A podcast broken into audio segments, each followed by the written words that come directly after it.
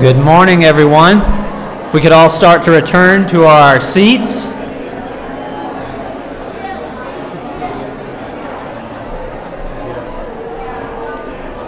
If we could all begin to find our way back to our seats.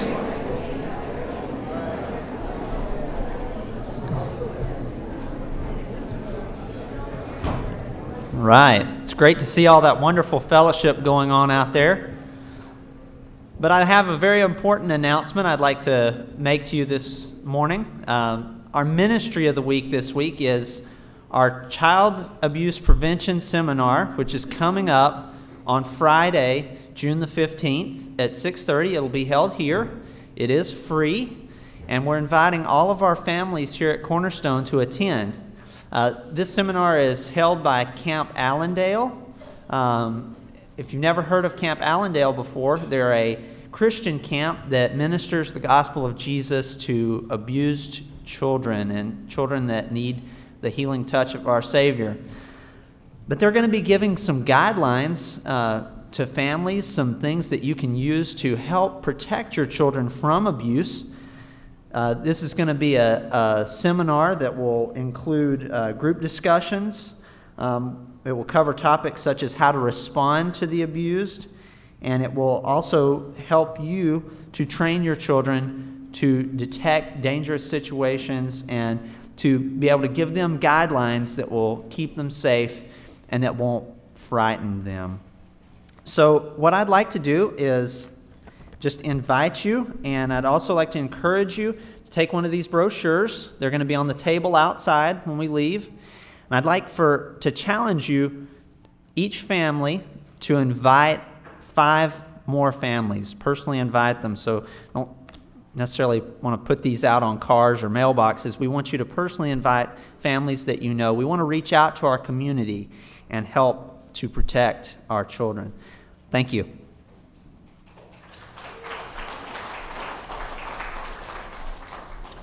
Thank you, Steve. Well, it's my uh, privilege today to introduce a new series that we're going to um, begin today that's going to take us over the, uh, the next five weeks from today to, um, to the first Sunday of July. And the title of the series is The Dearest Place on Earth, that Mike made reference to earlier in our service when he asked his son, where would he rather be, Disneyland or at church? Um, and he taught his son that church is the dearest place uh, on earth. I just want you to know that when I asked my children that question, they all said, I'd, I'd rather be with God's people, Dad, on the Lord's day. So no, I'm kidding. I never asked them that. Um, but the dearest place on earth, the expression the dearest place on earth, we actually get from Charles uh, Spurgeon. Uh, listen to what he has to say about uh, the church and gathering with the people of God. He says, If I had never joined a church until I had found one that was perfect, I would never have joined one at all.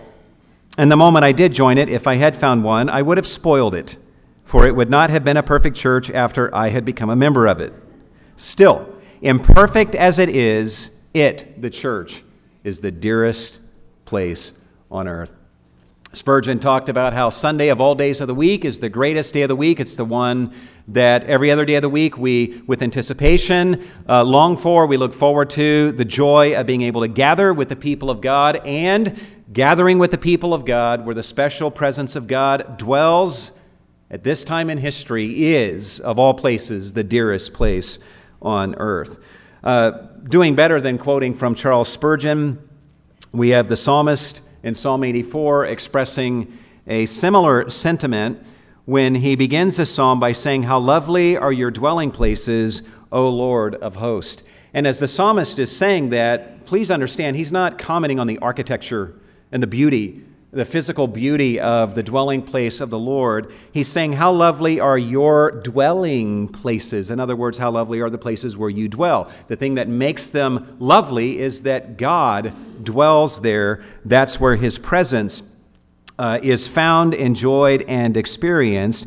And so when the psalmist was not in the dwelling places of God, He longed for it. Verse 2 My soul longed and even yearned for the courts of the Lord. Why? Because the Lord is there. But as you read through the psalm, you come to find out that it's not just the presence of the Lord there that drew the psalmist's heart to that location, it was also the presence of the people of God who were gathered there. Verse 4 How blessed are those who dwell in your house, they are ever praising you. And so the psalmist says, Man, I want to be in your house. I want to be in your courts because you are there and your people are there, and I get to hear them praise you and join them as we all praise you. Verse 10 A day in your courts is better than 1,000 days outside. I would rather stand in the threshold of the house of my God than dwell in the tents of those who are doing wickedness. Man, when, when you see that kind of language in verse 10, you come to understand the value that the psalmist attaches to gathering with the people of God where the presence of God is located. I mean, one day is better in the Lord's courts than a thousand outside. That's, that's like a really strong statement. In bo- modern day terms, it would be like one, one minute, one minute in church is better than 16 hours, a full waking day, doing anything else. One minute in church is better than a full waking day of playing golf, than a full waking day of watching golf, uh, better than a full waking day of, of uh, watching your favorite movies and, and uh, just hanging out, doing nothing um, better than a full waking day of engaging in your favorite hobby or some project that you greatly enjoy, or boating on the lake. Uh, one minute in the presence of God with the people of God is better than a full day of doing anything else. Now, you may respond to that by saying, Pastor Milton, in all honesty, I'm not there. That's not my value system. It should be, but I am not there. I'm not even close to there right now. My mind is racing with other places I would rather be. Listen, if your value system is not what's expressed in Psalm 84, then you're in the right place because that's what this series is all about. Our intent is not to beat you up if this is not your value system. Our intent is over the next five weeks to encourage you and to make the case for you of why it is so precious and so valuable for us to gather together as we are doing this morning to experience the presence of God. And five weeks from now, that we will all be closer to being able to express more honestly these values that are expressed in Psalm 84. And so we've got some work to do over the course of the next month in this, what we call a topical series, but to me it's kind of misnamed because normally here at Cornerstone we do expositional series through books like we just finished up Ephesians last week.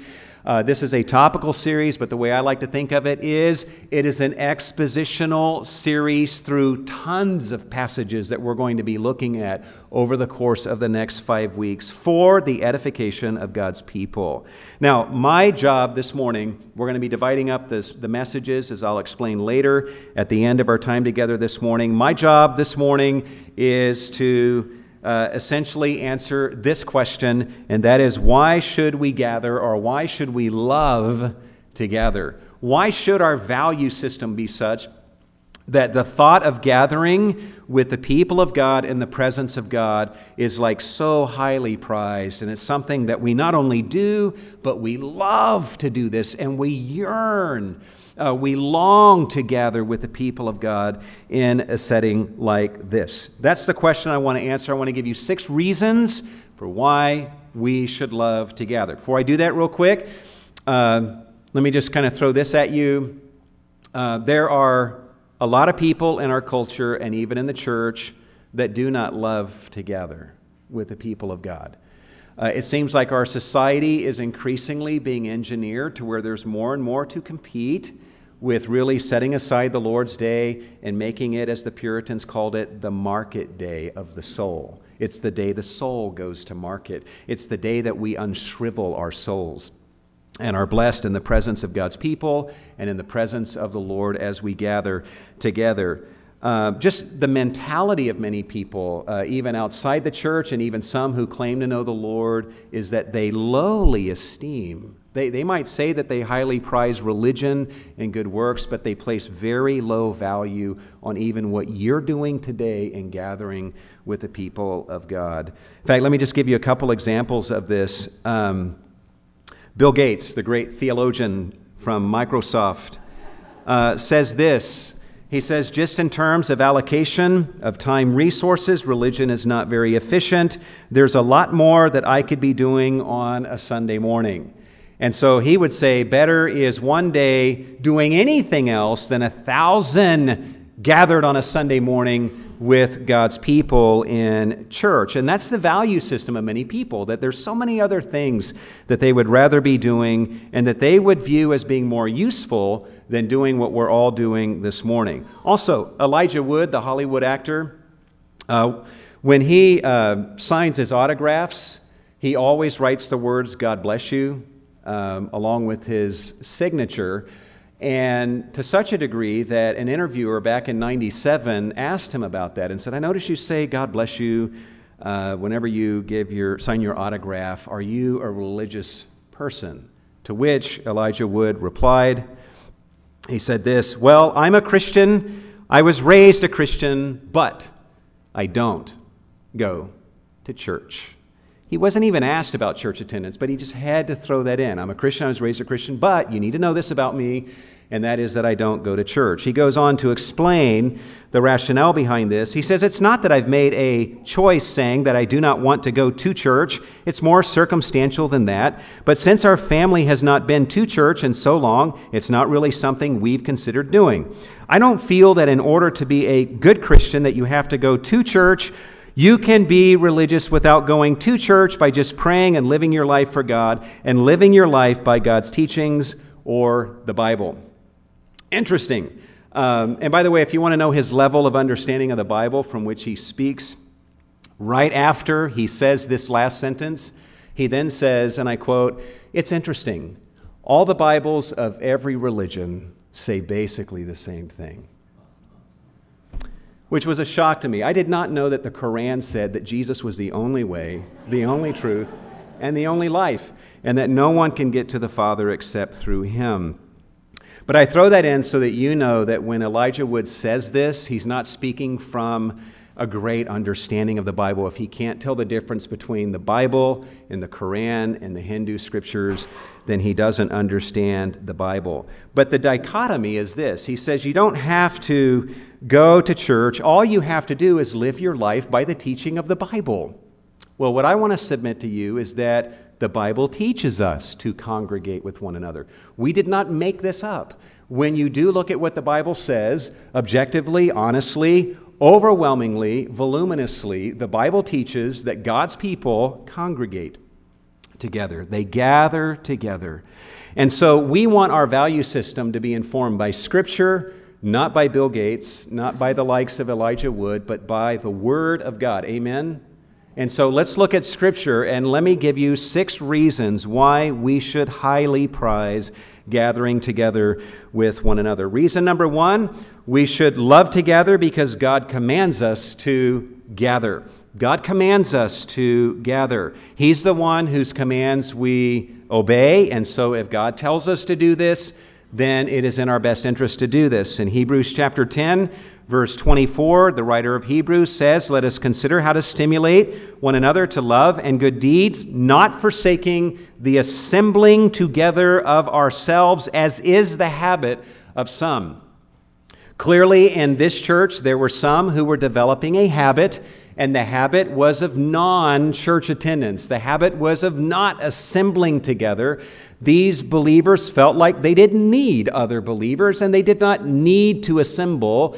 And the writer of Hebrews is literally saying, Stop forsaking the assembling together.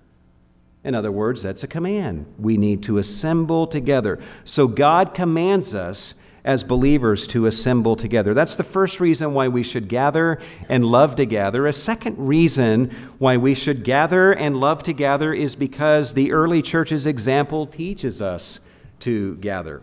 One of the things that uh, that is a wise step to take is that if you're wanting to know how should I live my life, how should we do church, how should we behave as Christians, you want to go to the Word of God and even books like historical books like the book of Acts and just observe are there some broad patterns here that, that can inform us in terms of what we need to do today. And one of the notable patterns that you observe in the book of Acts is that the Christians throughout the book of Acts, they seem to be getting together all the time. All the time. In fact, observe this with me.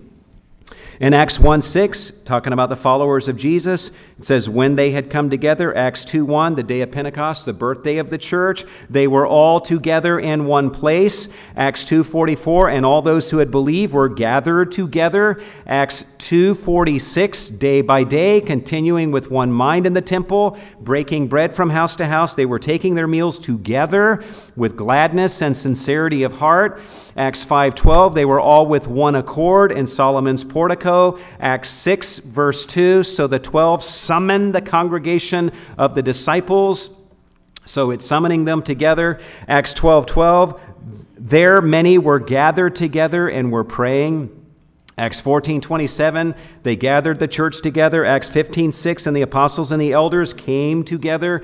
Acts 15, 30, having gathered the congregation together. Acts 20, verses 7 and 8, on the first day of the week. We actually have a time reference here, which is Sunday. On the first day of the week, when we were gathered together to break bread, and when you look at the context, clearly it's talking about the celebration of communion Paul prolonged his message until midnight. So, actually, we have in this verse a number of things. We have uh, the time of this meeting, it was the first day of the week, the Lord's Day, Sunday. They gathered together, they celebrated communion, which is what we practice either here the first Sunday of the month in this service or in our care groups every other Sunday of the month that we don't celebrate it here. And another thing we can infer from this passage is Paul prolonged his message until midnight. That's where, folks, long sermons have come from. We have this pattern from Scripture, all right?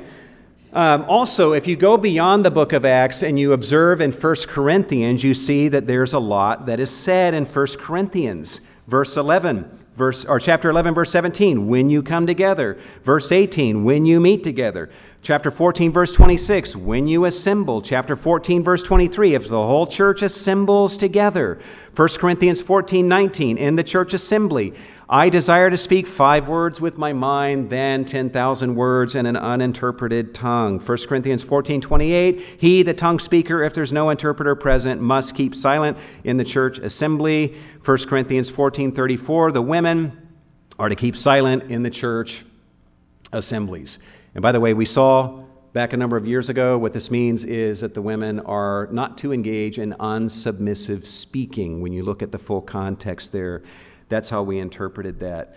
But the point is, in 1 Corinthians, verse or chapters 11 through 14 are all devoted to regulating believers' behavior when they gather together in the church assembly. So when you observe the book of Acts and see sections in 1 Corinthians, um, that are given over to this, you observe clearly that the early church, the believers, just they gathered together, they congregated. This was an important part of the life of the body of Christ. Christians didn't just get saved and then just go their separate ways and never one have anything to do with the other. They converged, they were drawn together, they assembled together over and over and over and over again.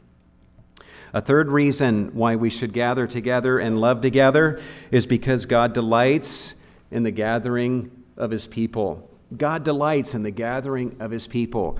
You know what? When you love somebody, um, don't you want to know what delights them and then do what delights them? In that, in that, is that not what all of us did? You know, if you find out that your girlfriend likes chocolates or Twinkies or whatever, uh, or your wife loves chocolates or whatever, you, you observe that and then you do what you know will delight them so that when you do that, it brings a smile to their face. That's the way you love someone. You do what you know will delight and bless them. The same is true in our relationship with God. We want to delight Him, and so if we are interested in delighting Him, then we want to know what it is that does delight Him, right? And how do we find that out? Well, we open up the Bible and we read the words of God that reveal the heart of God and that tell us what it is that delights Him. And one of the things that we learn in Scripture is that God delights in the congregation of His people, in the congregating of His people. In Psalm 133, the psalmist says in verse 1 Behold, how good and pleasant it is for brethren to dwell together in unity. Now, that's not just some kind of, okay, you know, it's just great. I'm just going to write a psalm about unity here. You need to understand something about the context of this psalm.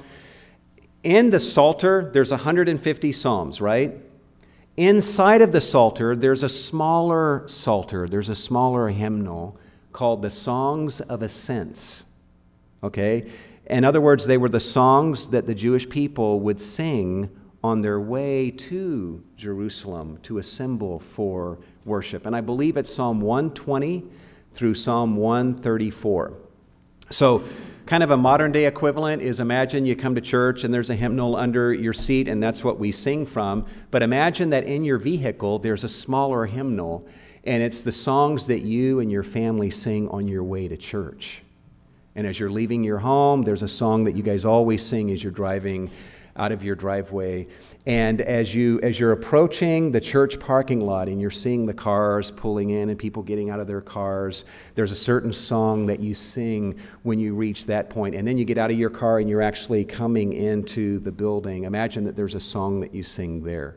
Well, understand the location of this particular psalm in that smaller hymnal, the Song of Ascents.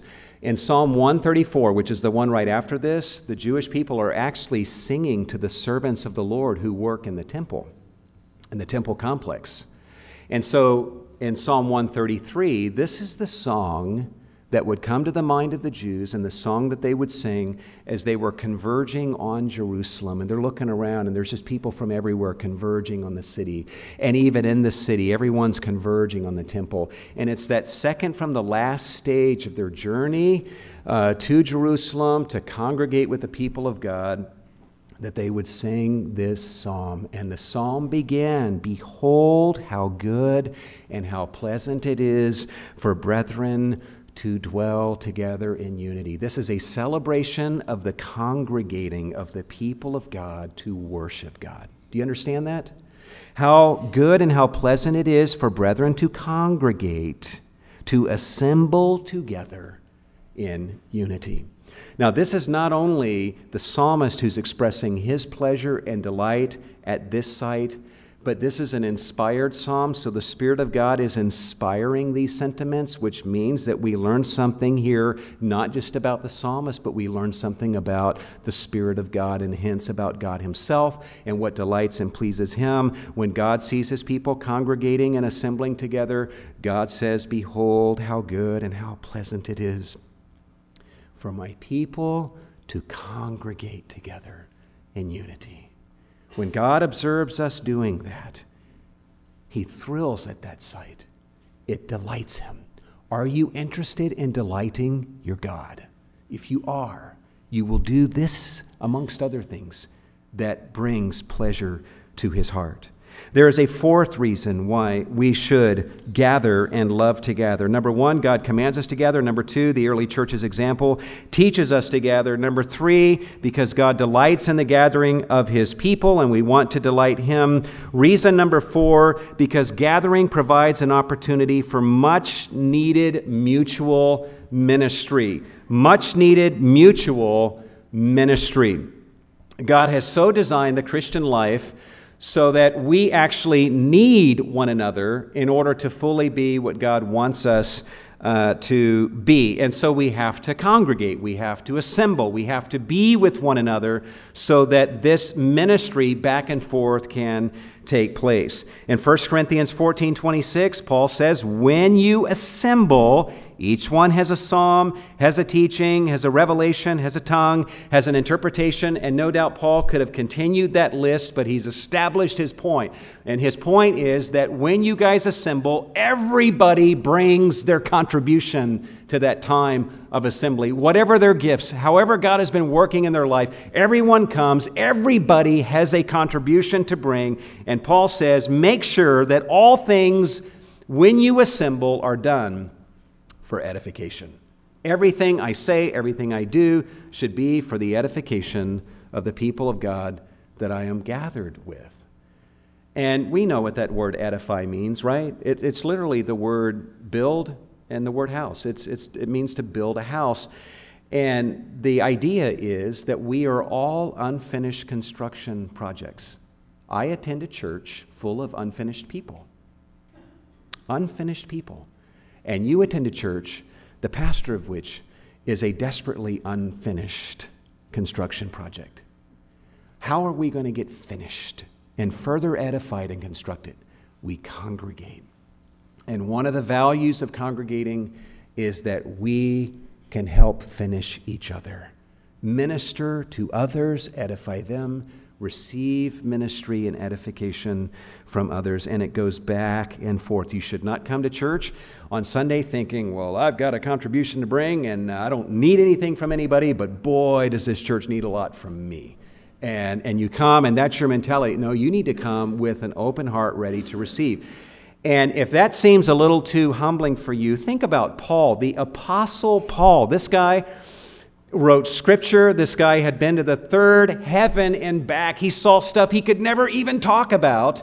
This man, if there ever was a strong Christian who experienced the depths of the love and the power of God, it was the Apostle Paul. And yet, look at how he speaks to the Roman Christians. He says in Romans 1:11, "I long to see you so that I may impart some spiritual gift to you that you may be established." Now, we would expect the great apostle Paul to say that. But now look at verse 12. That is, that I may be encouraged together with you while among you, each of us by the other's faith, both yours and mine. Look at that language there. This is amazing. That I may be encouraged together with you while among you, each of us by the other's faith, both yours and mine. Paul's like, I, I, I want to come to church in Rome.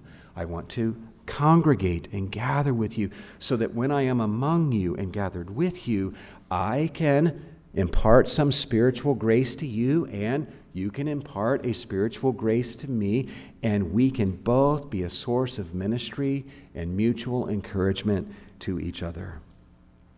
Going back to Hebrews 10, the writer of Hebrews says, let us consider how to stimulate one another to love and good deeds. He, he's saying, guys, premeditate this. Premeditate, contemplate, premeditate how you can stimulate your brothers and sisters to love and to good deeds. So think about that. Develop a plan. Your plan should be I want to stimulate my brothers and sisters to love and good deeds, and so I'm developing a plan here. And the writer of Hebrews says, Let me give you the first thing on this plan stop forsaking the assembling of yourself together. In other words, assemble. That should be step one of your plan, and that is to gather together with your brothers and sisters. And then, not just gather, your presence is a blessing to your brothers and sisters, but when you gather, your thinking should be I want to say things and do things and set an example that will stimulate my brothers and sisters to a life of love and good deeds. Let me ask you this when you drive home or are driven home today, will you be able to say to yourself, somebody was stimulated to love and good deeds today because I was here? I, I ministered while I was here. We live in a consumer society, it's all about us um, and what we get. And there are people that go to church only because of what they get. And yes, we should get and receive, but people don't think about what they need to give. And when you leave church today, will you leave behind people that were stimulated to love and good deeds? You know, the writer of Hebrews says to not just do this on the fly, but to premeditate this, to contemplate how you can do this. And so, as you're praying through the week, and part of why you long to see your brothers and sisters is because you want to encourage them and stimulate them to a life of love and good deeds. And so, let's, let's think this way. We should long to be with each other because of the opportunity it provides to bless our brothers and to be blessed by our brothers and sisters also. There is a fifth reason why we should congregate and love to congregate, and that is because gathering together provides us a God ordained context in which to worship. Gathering together provides us a God ordained context in which to worship. When you look at what the Bible teaches, uh, we are to worship God all the time, right? No matter what we're doing in the car by ourselves or at home or when we're having our private devotions. But the Bible also teaches that we are to worship God in the congregation. That's one of the locations where we are actually commanded to worship God. In Psalm 149, verse 1, the psalmist says, Praise the Lord, sing to the Lord a new song, and sing his praise in the congregation of the godly ones. What the psalmist is saying is you need to praise God, but when you praise God, include in the locations where you praise God to be amongst the congregation of the godly ones. Be with God's people, worship God from there. You know, the heart of a true worshiper is a heart that wants to worship God in all places, all the time, everywhere. But it's also a heart that longs to worship God in the company of other people. In fact, look at the heart of this worshiper. In Psalm 34, the psalmist says, I will bless the Lord at all times. His praise shall continually be in my mouth. God, I'm, I'm going to worship God all the time, every day, and everything I do. His praise is going to be continually on my lips at all times. But then, verse 2 My soul shall make its boast in the Lord, the humble shall hear it and rejoice. Wow, suddenly now the, the, the, camera backs away, and now we see people who are hearing him. And what's interesting is the psalmist is contemplating the fact that others are going to hear his worship, and others will be caused to rejoice. They will be blessed by the praise that he offers to the Lord. It's actually biblical to contemplate the effect that your worship will have upon other people. We don't just come and gather for worship and it's a bunch of individuals worshiping God, not even giving any thought to their brothers and sisters. No. We need to think, man, I'm going to worship God. And you know what? My brothers, my sisters are going to be blessed by the worship that I am offering to God. And we need to realize that when we worship God, we do affect other people. Other people are watching. And that's, it's not unbiblical to contemplate that. In fact, this morning in the first service, um, I was sitting right over here, and Joshua Berry was sitting here on the front row. And during some of the songs, um, I tend on some of the songs, if I'm sitting down, I just I beat out the tune on my lap. You know, it's just I don't know why I do that, but so I'm doing that on um, like the resurrection hymn, and I noticed that Joshua Berry he he kept looking over at me, and he started like pounding on his lap. And then I would stop and he would stop. And then I'd start again and then he would start.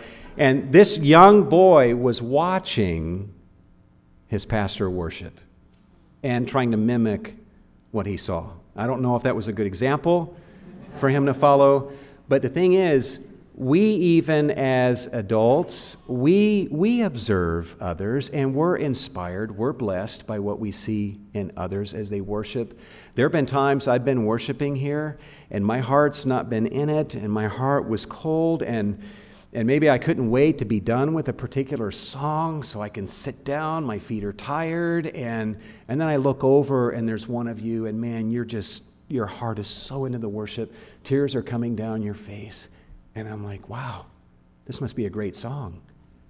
And I better pay attention. And your worship instructs me and inspires me. So don't underestimate the effect that we have on each other just by the worship. And it's actually good and healthy to contemplate the effect that your worship will have upon other people. Is your worship this morning, did it inspire anybody? Around you, to think greater thoughts of God and what He has done. In fact, look at the heart of this worshiper. Verse 3 Oh, magnify the Lord with me. Let's exalt His name together. Let's congregate together and let us worship the Lord. The heart of the true worshiper will worship God anywhere he finds himself, but man, he doesn't, uh, he, he longs to be with others. And he calls others to him so that they can worship the Lord together. In Psalm 35 18, the psalmist says, I will give thee thanks. Where? In the great congregation. Psalm 40, I would encourage you guys to meditate on this psalm. It's a psalm I've recently uh, kind of come in contact with, and there's so much that's here. It's just um, that, that's so instructive for us.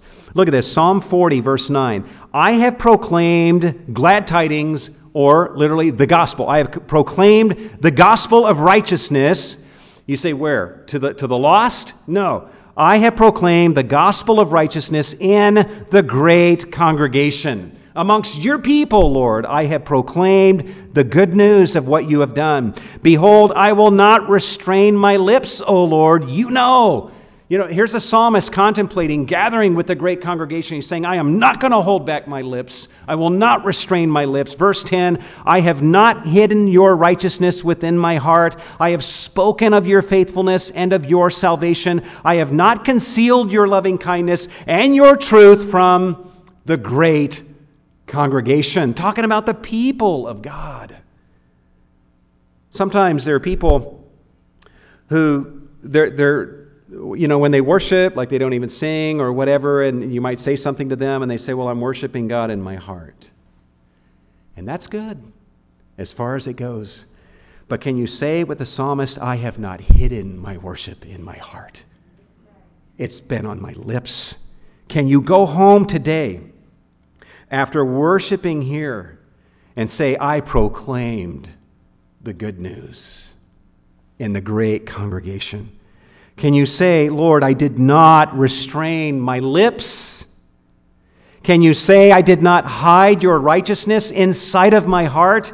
Can you say, I spoke of your faithfulness and of your salvation? Can you say, I did not conceal your loving kindness and your truth from the great congregation? Can you say that as you leave from Sunday to Sunday? Think about your worship. You know, when we sing the songs we sang this morning, we are proclaiming, we are speaking the gospel of God's righteousness and His loving kindness, His grace and His truth. Don't restrain your lips. Don't hide it in your heart to where none can see it. And we have to accept by faith that something is going on inside your heart, but it's not visible. Psalm 40 is the anthem of a true worshiper, it's, it's the burning heart desire and the passion of a true worshiper. God, I want to proclaim the good news. God, I want to worship you. God, I want to proclaim your loving kindness, your righteousness, your grace, and truth in the great congregation. As I assemble with the congregation of your people.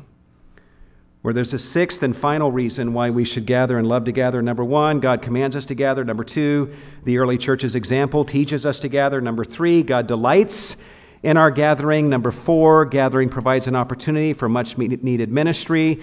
Number five, gathering provides us a God ordained context in which to worship Him together. And reason number six, and I believe the most important reason, is why we should gather and love to gather is because God's special presence is located in the gathering of His people. You, you read through the Old Testament, you find Adam and Eve in the garden. God walked with them in the cool of day. Adam and Eve sinned. They were driven out from the presence of the Lord. They enjoyed the presence of God in the garden. And so they lost the enjoyment of the presence, the special presence of God. Uh, years later, God calls together a people for his name and he has uh, them build a tabernacle. God's special presence dwelt in the Holy of Holies of that tabernacle. And God tabernacled amongst his people, and they were all around him. He was in the middle of the camp. Uh, then Solomon had the temple built and he dedicated the temple, 1 Kings 8. And after that prayer of dedication, the glory of God came down and just smoke filled the whole place. I mean, it had to have been an incredible scene as God's glory, God's special presence came down and took its place in the Holy of Holies. You continue reading through the prophets and you find that because of Israel's sin, in fact, I believe it's Ezekiel who talks about the moment that the glory of God left the temple, just uh, going above the temple, hovering briefly over the temple, and then disappearing into the sky. God's presence left. But then Jesus came. And John says, and he tabernacled among us. The presence of God is back amongst his people. His name is Emmanuel, which means God with us. God is among us. John says, We beheld his glory. The glory is of the only begotten Father, full of grace and truth. But then Jesus was crucified, and Jesus was raised, and then Jesus ascended to the right hand of God. And so Jesus is not here like he was 2,000 years ago. And so, where is the presence of God now? That's the question. We know from the New Testament that there's a sense in which the special presence of God inhabits each individual believer. Our bodies individually are temples of the Holy Spirit. But we also know from the teaching of the New Testament that when we congregate together, we, plural, come together and form a temple, a house, a dwelling place in which the special presence of God inhabits. Isn't that awesome?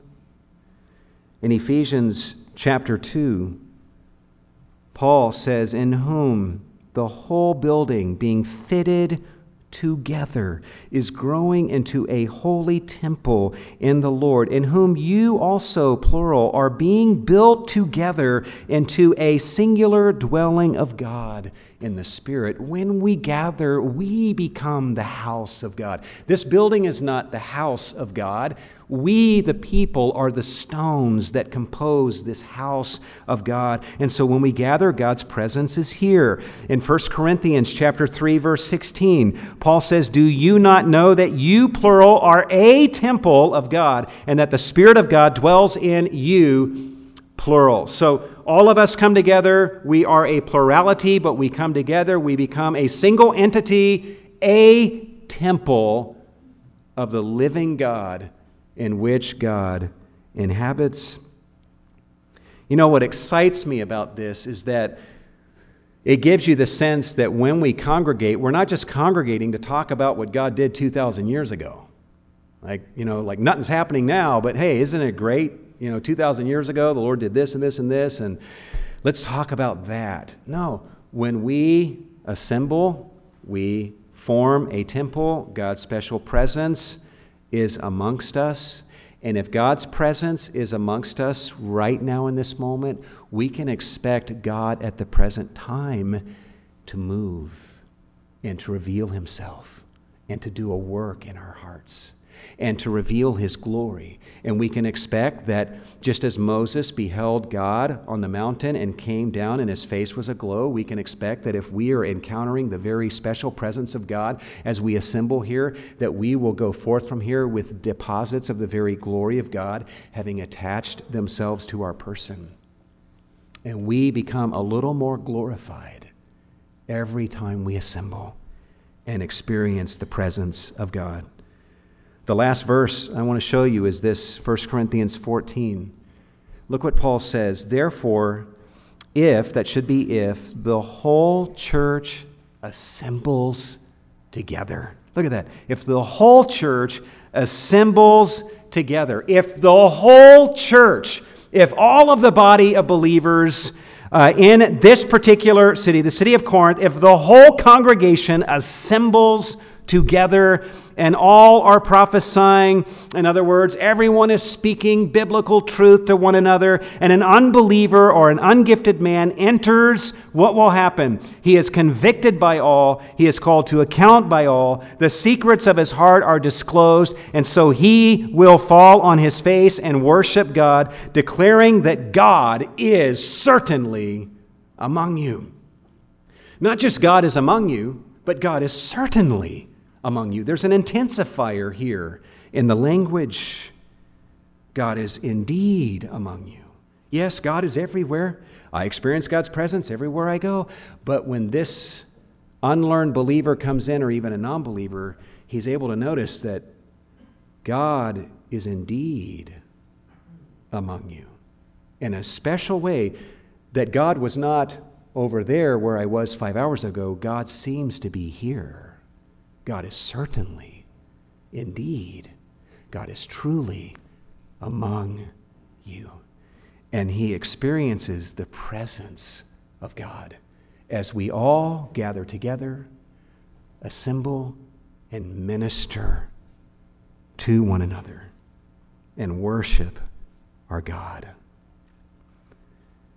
Well, what we're going to be doing over the next few weeks is focusing on this theme. And let me just, just tell you real quick before we close in prayer this is what uh, the month will look like.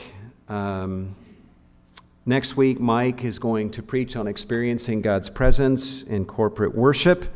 The following week, I will preach on experiencing God's presence in the preached, the preaching of the word. Carlos will be preaching the next Sunday on experiencing God's presence in our celebration of the Lord's Supper.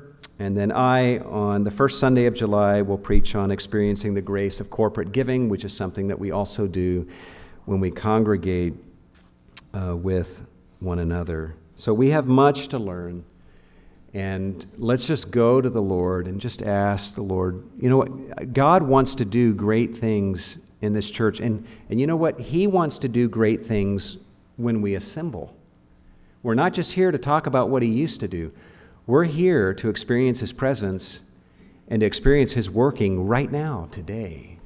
And so we need to learn about this and how we can enjoy the presence of God um, and grow in our appreciation for the value of assembling together as a congregation, especially as we are doing now on the Lord's Day. Let's pray together and ask for the Lord's guidance.